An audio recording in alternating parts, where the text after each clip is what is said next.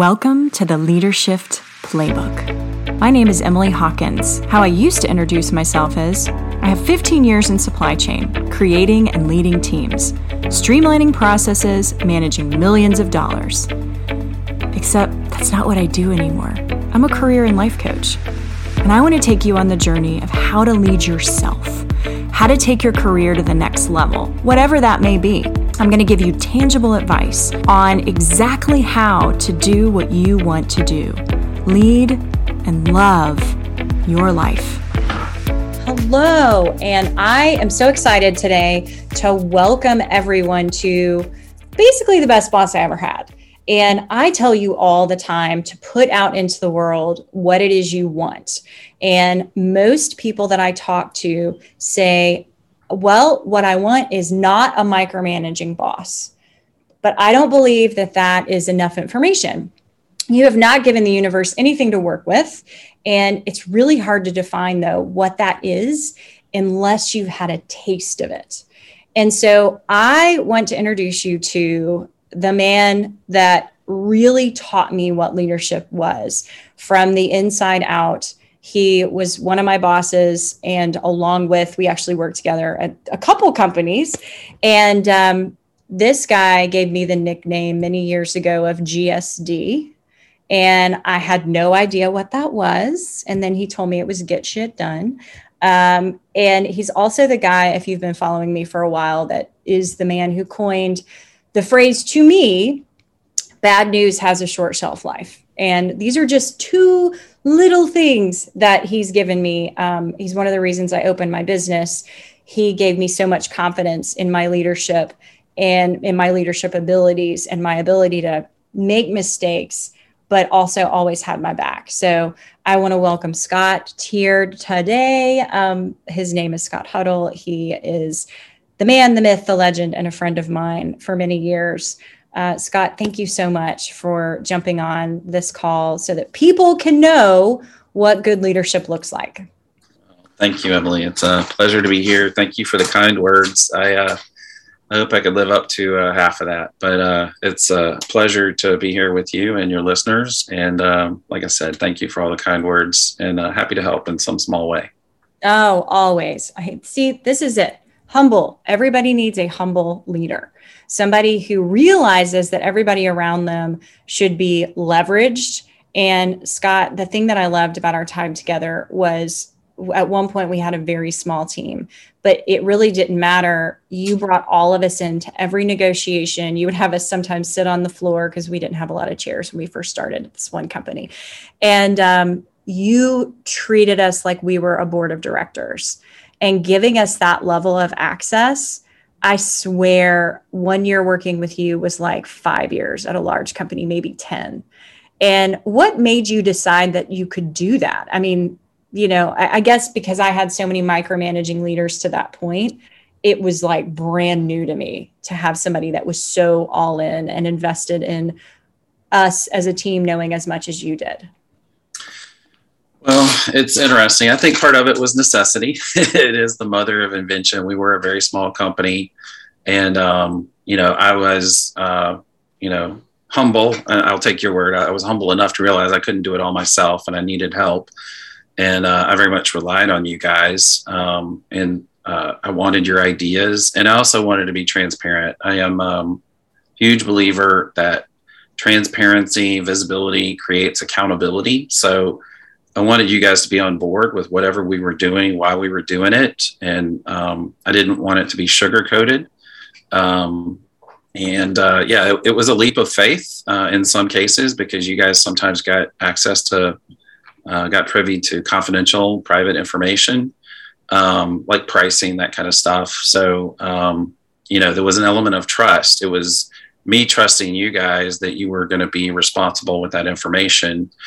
Um, and uh, so yeah it was it, but but i needed that right? I, it, I needed it for survival. But more than anything many years ago i read about the um, kind of the inverted pyramid right? The service oriented leadership model where the kind of the ceo is on the bottom of the pyramid instead of a normal pyramid org structure where the the boss is at the top. Um, I re- very much believe when I first read that it was it was like a eureka moment for me. It was something I'd always believed in, uh, and just just did it because that was my style.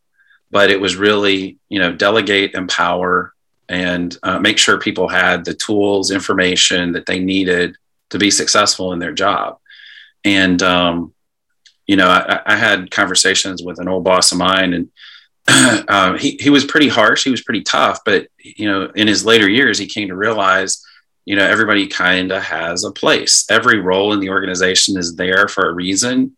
And even though somebody might frustrate you or not be a A star or five star performer, they still have value. And and and your challenge is to to help them, you know, va- add value to the organization. So um, you know, so I think all of those things kind of played into uh, some of the the reasons why I did what you observed. Well, and we were a part of an organization that morphed and changed. Oh my gosh, we were there many years, but it changed. I think every year we were there, and you really had to be comfortable with being uncomfortable because things changed on the daily. And by the way, in the process of working with Scott, I had two children. So my personal life was changing along with that. And one of the big changes that happened was when I was pregnant with my first child. And I don't know if you even remember this conversation, but it really did change the game for me. Uh, I was really pregnant. But by the way, I gained like 60 pounds. So I looked really pregnant like very early on. I took the whole let's eat everything way too far. Uh, but anyway, uh, I remember sitting in a room with you and you had the nicest way of telling me to stop playing small you were like, I put you in this group and there are lots of changes that are going to happen. And I just don't see you rising to that challenge. And it was like, you said it in such a way that empowered me versus making me feel like, you know, dumb or less than. And you basically said, here are the keys, drive the damn car. And I don't know why, but at that point in my career, especially, I was still needing some permission. Like I needed permission slips, like I was in elementary school. And it was like that was the permission slip I needed. Oh, I got this. I'll make this work. I'll deal with the teams. I'll build out the things that you want me to build. But it was the first time I took basically thin air and created processes, flows with two separate companies. And I just needed, for some reason, your permission. But I feel like that conversation could have gone a different direction, which was, you know, you're not doing what I asked, or, you know, something really direct but not helpful. How did you learn to deliver bad news in a really nice sugar coated way? Because you've always done this so well. Um, that's an interesting question. Um, I, I think it, I was going to answer this one way, but you kind of threw me a curveball. But I will say, um, you know, not to get too spiritual or religious about it, but I am a believer in the golden rule: treat people the way that you expect to be treated. Um, and um, I've just done that throughout my career. I my early in my career, I was a supervisor on a manufacturing shop floor, and verbal abuse was part of the job description. I mean, the the union stewards needed to show, you know, a little bit of bluster and how they had power over the salaried people, and um, you know, somebody like me, kind of a young kid right out of school, being a supervisor of you know people in their you know twenty and thirty years into their career.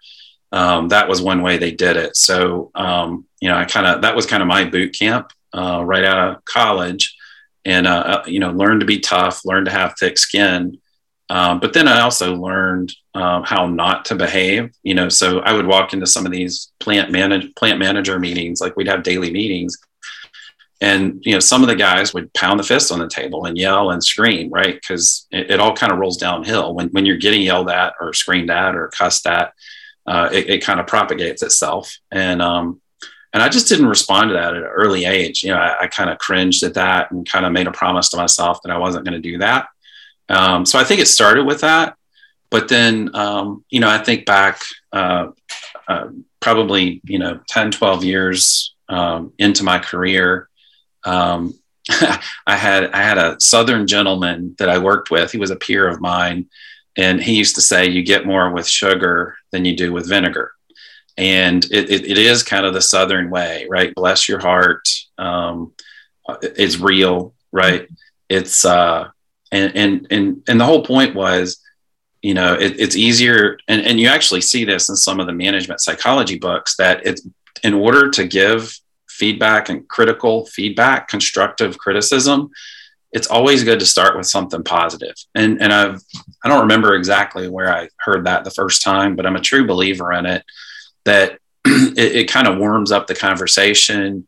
Uh, it actually forces you as a leader to step back and say, okay, what value is this person having? Right? Like you may be coming at it 100 miles an hour, frustrated, mad, whatever, uh, whatever this person's done wrong or not done that you expected them to do but by forcing yourself to come up with some constructive criticism even if it's just two or three quick bullets of hey i appreciate you for doing this that the other it just starts it off as you know you're not you know scum of the earth right and uh, it, it allows the listener psychologically to be like you know they know a butt is coming right but at least it's you know it's not a hundred percent you know vinegar um, so I, I, have found those to be uh, very helpful. And it does go back to the servant based leadership. And it goes back to my old boss. His name's Irv. It goes back to him saying, you know, it really, you're, you're a better leader if you seek to find value in everybody because they're there for a reason. There's very few evil people in the workplace, right? There's very few evil people in the world, pure evil people, right? Like mm-hmm. most people have value, and it's kind of your job as a leader to find that and bring it out of them. I couldn't agree more. And when you shared with me that hard conversation I was just sharing, before that, you were saying all these things about how I was the person for the role. And what it felt like to me, and that was, Emily, you deserve a place at this table. Now own your place. Like, mm-hmm. now do it. And it was like, oh, yes, let's do that. So it was such an awesome moment for me to realize oh, okay, this is what the next league is. And by the way, every level, at least this is what I found, every level you move, move up in a company, the more comfortable you have to be with ambiguity because you're tasked with less and less information and creating some sort of plan or thing. There's no, you know, here's the blue book for, you know, the the playbook, the blueprint for this. There isn't one. And you really helped me you were like the net in the background that I just needed to know existed. Like, I got you. You were here for a reason. Now go do your thing. And that was all I needed. And then it was great. I mean, it worked out really well. So, I mean, that just to me was, it was a game changer. And, uh, you know, you answered my question about hard conversations. How do you build trust on a team? I, the, the interesting thing is, you know, there's, I guess, there's the book out there that everything you learned you learned in kindergarten right like you know not to kick and punch and fight and cry and all that right but um it, a lot of things go back to that hourly workforce and um, i remember you know this was probably um, let's say the first week on the job and again i'm a young kid probably 21 22 years old and going in to manage these crusty hourly guys that you know skeptical as to why i'm a supervisor and what are my credentials and why am I managing them and all that, right? um, and what what they said is is similar things you hear, right? Like your reputation is the one thing that it, it's once you give it away, it's hard to get it back. And they basically told me, they said, listen, with this workforce, they were going to want you to be fair and honest and, and keep your word. Mm-hmm. And if you don't do that, if if you lie to them or mislead them or withhold information, they're going to figure it out. You know, there's 50 of them and one of me. They're, they're you know, you can't lie forever. They're going to figure out, and then you're you're done. So it was no matter how much you're getting yelled at, screamed at, whatever, how frustrated you are, you know, protect your reputation. You know, be honest, be direct, be fair, and they will respect you and you know regardless of how they may treat you they will respect you and if you don't have their respect you're not going to be successful and guess what?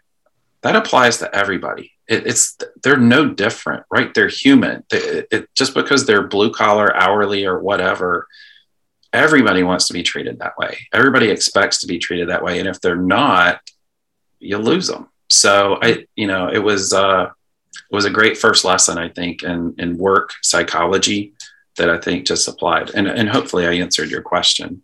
100%. I mean, that's that's exactly what I was getting to for sure. And you know, working together, you really brought everybody in from day one and made everybody feel that way, whether they were interns or they were the janitors. You know, I think you talked to everybody. And Scott sends potentially the best emails that have ever been written. I am an email hoarder. I still email, I, I, hoard my emails because if somebody writes a great email, it's got all the information you need that you can reference later on. And I learned this skill from Scott, and it's something I use to this day with my own team. And I make sure that they understand what's going on inside my head, where my head is, on all things, whether it be personal or business or whatever else. And I felt like you did such a great way. I mean, I, that's how I really gained trust with you. And when I came to work with you, I had a level of PTSD from the boss that I had prior to you. Uh, I came from an organization where if I wanted to talk to a client, I had to book a conference room and have my boss in the room to even say hello. It was very different from coming to where we were, where you were like, oh, here's your department, you know, which by the way was a department of one when I started that built into over 25 people over the course of in two countries um, after you know us working together. But i had a level of like do you need to see everything i do? And i remember you said i don't have time for that. And i just thought okay oh that's a level of um, a level of autonomy that i had never had before and but at the same time to your point when you hire somebody i feel like that that's what you're looking for as well as can i work with this person and entrust them? Uh, so are there any questions that you would personally ask someone in an interview process to kind of vet out if they were the type of person that would work well with your management style? Yeah i've my manage or my interview style has definitely evolved over the years. you know, I was in consulting for years. We used to do case studies and we would ask questions, you know, like solve a problem type question. And you would get to see how people think and decompose a problem, which is which is very interesting. But um, to your question is really the style question. I, I like to leave it very open ended for people, um, and then you find out how do they like to work? You know what what is your style? Like what are your strengths? You know what do you like to do? What do you not like to do? And you find out so much. And you know i kind of recognize a few things uh, when i hear that you know people for example you know people are detail oriented. They you know they're very analytical numbers based um, you know something like that as an example. Those are things that i like to hear um, during an interview. So i'm giving people a cheat sheet here.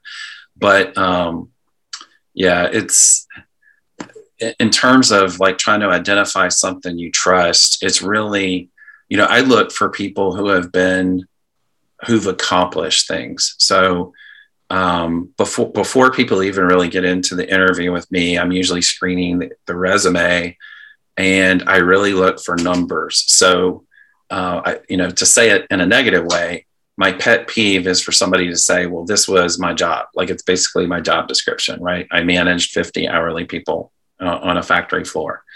No, like what was your percent of production? What was your quality rate? What was your defect rate? Your customer service, you know, complaints rate, you know, net promoter score. Those are the things I'm looking for. And you know what was it when you took it over and what was it when you finished right? What what did you accomplish right? I understand what you did. I can tell from your job description right. but i want to know did you get results or did you just kind of you know did you just kind of go through the motions? So those are the things i'm looking for you know when i'm interviewing people is people who get shit done. Love it. And i i couldn't agree more. I constantly tell people in my market me program and on this podcast that you've got to have a results driven resume. Because just saying you did something to me that's first draft right? I manage this many people is great but that's that's one piece. Every bullet should be a cause and effect. And to me at least it shows how well you actually understood your job because if you can't tell me the effect that you had then that means you don't understand what you were tasked to do and how you actually affect the people above and below you.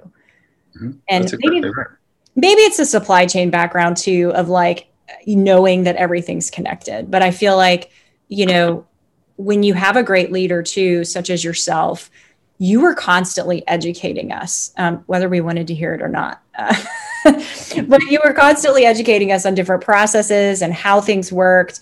And just like when your dad lectures you, sometimes you don't get it. And then, like a week later, you're like, oh my gosh, now I know why he was telling us all those things. It wasn't trying to hold us back from lunch when I was starving that day. It was that there was a reason. And now it matters that I know that. And by the way, Scott's overseas now. So I'm really glad that I he went through that with us so that I can make decisions without him. Um, so you had a really great way of sharing things with us before they were needed. Um, and I don't think a lot of bosses do that. Um, I think a lot of bosses kind of ready, fire, aim kind of thing. Like, let me, oh, here are the things that need to be done. Go do these things versus let me give you, let me set the scene, you know? And you always did this great job of setting the scene. And even when we were a very small company and we were all working crazy hours and doing crazy things, if I walked by your door and it was open and I said, I got a quick question, you always made time for me. And that made such a big difference in terms of understanding that it was safe to ask questions. And especially if I asked something a couple times. Now, Scott does not have a good poker face, y'all. He would let me know real quick if something annoyed him, which is good because you need that feedback. Don't hide it from people. Um, but I think that's why we worked well together because I don't handle ambiguity well. Like I need to know exactly where we stand at all times. And it just, it was such a great learning environment. And um, what do you think? It sounds like when you worked at the factory, that was like the greatest lesson in leadership that you had. Do you have another, you know, favorite lesson that you had over the years? Well, I will say this: I, I definitely uh, do not have a poker face. So I am not. Uh, I am not looking to be a, a, uh, world champion poker player at all. And uh, my, my, wife constantly reminds me of that um, because you know whatever expression I have, she very quickly knows exactly what I think. Um, so I haven't figured that one out yet. But at the same time, I think it goes back to transparency and visibility because then, you know, as employees, like kind of the situation you were talking about, it would trigger a, you know, Scott, why are you confused? Why are you frustrated? Right. And let's just lay it out there on the line and deal with it. Right. Mm-hmm. Um, you know, the, the saying, like the, there's a kind of colloquialism of the, the worst question is the one that doesn't get answered um, I think is really important. Um, it, that if you have a question, especially early on in your career, I think it's very important to ask questions to make sure you understand what is expected of you, when it's due, what exactly they want you to do, how to do it, whatever. Um, you know, at some point, your boss is going to be like, "Okay, I think you have enough information. Go do it, right?" Like, and then you, then you know if you got to go to Google, go to Google, right, or whatever. But um, your boss is always and your peers are always a great source of information. You know, I actually made a comment this week. I'm like, uh, we all work for the same company. Like we can cheat off of each other, right? We can, like, yeah. if somebody has a good idea, leverage it, right? Like help each other, right? I'm a big fan of that. Um, the other thing you were talking about with kind of the emails, I've, I've definitely gotten criticized for some of those emails, but because I do tend to be wordy, but um, but I'm a big believer in kind of the executive communication, make bullet points, put stuff in bold, put stuff in color. If there's stuff I want people to notice, because everybody's busy, there's a lot of emails flying around, it's hard to get attention. And I always try and ask myself, is there anything I can do to kind of make sure something doesn't get missed or something gets noticed? Um, so I appreciate that that you recognize that. I, it, it all came back to anticipation, right? Trying to put myself in the reader's point of view like it, you know there's a lot of noise in this email. What are the key takeaways? I want to make sure they they they understand. Um, and then the uh, so that's kind of the whole executive communication thing right? Like less is more. It's um it you can sit there and type really fast but the important thing is to kind of strip it down to its basic elements to make sure the key points aren't missed. Um, the other thing is um, the uh, talking about, you know, oh, I'm going to lose the point. If I think of it, I'll come back to it. No worries. No worries. No, this is so helpful because I I actually made up something when we worked together. It was um, you were no longer my boss, but I was managing a team of people and I was doing it horribly. By the way, it was nothing you had taught me. It was my own methodology that was not working well, and I was getting frustrated that nobody understood their job. Which, by the way, you know, spoiler alert, that's my fault, not theirs.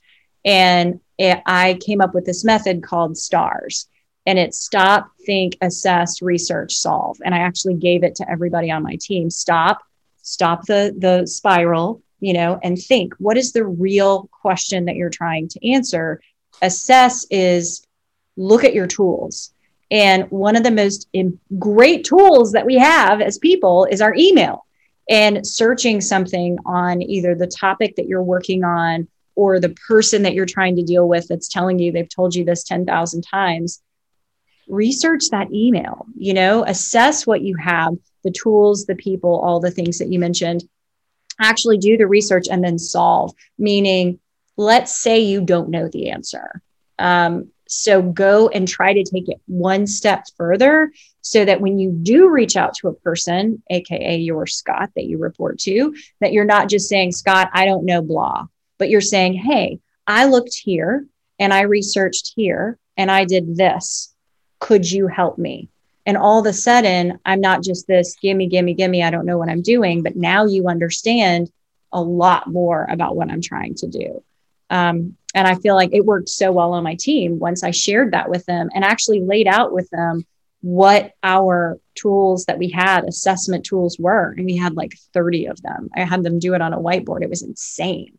Because, like I said, your email, everyone you sit around, of course, your boss, but my goal with that was to always try to feed yourself before you involve others because you don't want to tire those people out. Um, but again, uh, this is why I'm such a fan of the Scott Huddle emails because they had so much information in them that I could go back and reference and say, oh, wait, guys, here, see, right here, this is important. We need that. Um, I was also the person, I'm proud to say that my emails ended up in several lawsuits because I kept such good records. Um, I we worked for a company that sometimes that happened. So, um, but they always came to me because I had like I could just get to the information very quickly. But I understood the value of it, and so. But I think I understood the value of it going back to being under your tutelage at one point in my career, actually twice. Uh, we were you weren't my boss at the other company, but you taught me a lot of great skill sets there about cross functional communication. So that, that leads me to my next question. How do you lead across teams? So these people don't report to you, but you need them for something. How do you lead in that type of role?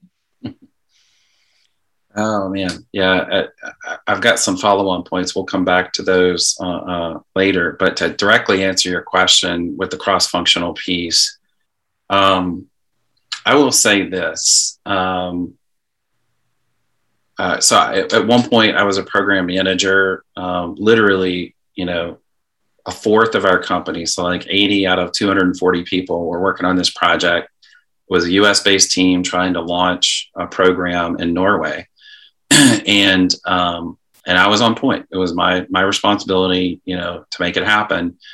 And pretty much every department in the company um, had a role in, in launching that. Um, it's like an insurance product, right? So there's regulatory, legal, there's call centers, there's you know all kinds of supply chain operations pieces to that, and um, you know it. I will say, you know, number one, I was it was made clear, kind of, hey, you know, Scott's running this, right? So uh, that helped having leadership support and clarity of you know everybody needs to help scott right that, that that's step number one like from a cross-functional standpoint it's important you know if you are in that kind of a role it's important that everybody knows what it is i think there's a separate issue like if you're all kind of peers and there's unclear leadership it's a separate thing but you know trans again transparency visibility uh, regular communications documentation holding people accountable and really you know asking them, hey, you come up with your task list, you report out, let's agree that those are the tasks, and then let's just follow up, make sure it all gets done. But it was making sure that I was present, um, visible, you know, and clear on communications. I think those were all important. Uh, I think the the the second kind of a use case when you're cross functional, but it's not clear, like maybe you're all peers and it's not clear these people are you know have an obligation to help you um, i think it's important to anticipate and that's going to tie back to some of my other stuff but um, i think it's consistent with what you said with the stars uh, mnemonic right? Like trying to anticipate you know the problem the solution what your boss is going to say what others are going to say. If you're that other person walk in their moccasins right? Like what are what concerns are they going to have? Why should they help you? Why is it in their rational best interest? And have those key points right? Like hey this is important for the business or it's important for your department or you know I, I am i am coming to you hat in hand. You know you have no reason to help me but i need your help. And i'm going to ask really nicely and i'll give you a starbucks gift card or something right? Like um, just always trying to make sure you're putting yourself in their shoes, uh, which I think goes back to the anticipation of trying to understand what what's in it for the other people. Um, the uh, I, I, the them, what's in it for me, right? Is the mnemonic that people have probably heard of. It's really important. It works really well, um, and it, it's uh, so and that's kind of my whole point about the anticipation I, I, love what you said about stars because i've definitely used that it is the reason i communicated with you guys because i knew i was either going to change jobs or i was going to have to go international and you know i was going to be 12 time zones away you know i'm sleeping when you're awake and vice versa like you guys had to be empowered and educated so that you could operate without me throughout the day or the week or whatever and so um, I did try and anticipate those things like what could go wrong? What are they going to need? What questions are they going to have? What do they not know? And then it was my job to make sure you knew as best that I could. You know, you, you can't anticipate everything, but there's some things that are pretty obvious that, you know, what people come to you for during the week, you know, and just trying to predict that kind of stuff. So, um, the, the one thing I would say is with your like your stars mnemonic and trying to think, assess, research, it has to be um, boxed in from a time standpoint. Back to the point about bad news doesn't have a shelf life, right? That mm-hmm. I actually can't take full credit from that. I remember uh, a gentleman, uh, an elderly gentleman, 20 years ago, on the back of his business card, and his actual spin on that was bad news does not get better with age. So I kind of, I guess I kind of adopted it and butchered that. But uh, the, the, the point is if you've got bad news you shouldn't just be a pipe to straight to your boss. You should try and inter- anticipate and you have to, there's a gray area right? You have to figure out you know do i have a minute before i tell my boss? Do i have an hour a day? It's probably not more than a day right? So take some time uh, to try and put together what are what is your boss going to ask what are they going to want to know you know the ramifications the alternatives the mitigations um, that was a great tool that I did pick up going way back to one of your other questions. Um, I'm trying to remember exactly what it was, but in, in a decision making kind of uh, risk management uh, situation, you look at um, what is the probability of something going wrong? What is the impact if it happens?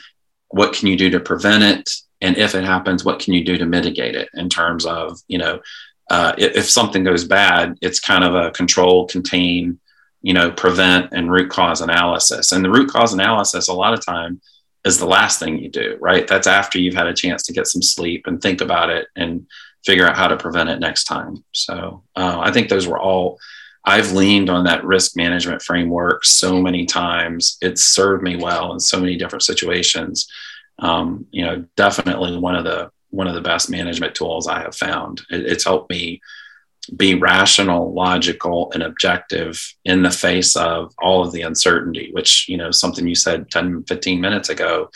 Um, as you as you mature in your career and, and rise through the ranks, th- there is a lot more ambiguity. And, and that's actually why these companies pay you a lot of money is to be able to think and anticipate and react uh, and prevent, mm-hmm. and um, and and so those become very important. Well, I'm so happy that you joined us today because, like I said at the very beginning of this, it's really hard for me sometimes to share with people okay, what kind of boss do you want? Um, now you've gotten a taste of something that I had in my life for about seven years and somebody I talk to regularly still. And I just, I, I don't know what I did to deserve you in my life. I feel so blessed that not only I know you, but now all my listeners know you as well, and they can aspire to find their Scott or at least lead like Scott. Because if we're all leading from this humble place of support and communication, holy cow, the workforce will just change dramatically.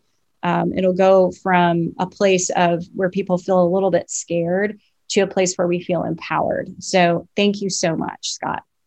Well, thank you again, Emily. I appreciate the kind words. I uh, the feeling is mutual. It's uh, it was a pleasure to work with you. I'm even more proud of uh, everything you've been doing. Um, keep up the great work, and uh, I'm a big fan. Thank you. Did you love what you heard today, and you want more? Sign up for my weekly email in the show notes. It's packed with tips and tricks to lead and love your life. You can also follow me on LinkedIn, Facebook, and Instagram by typing in Emily Hawkins, the number four, the letter U. I'll see you here next week.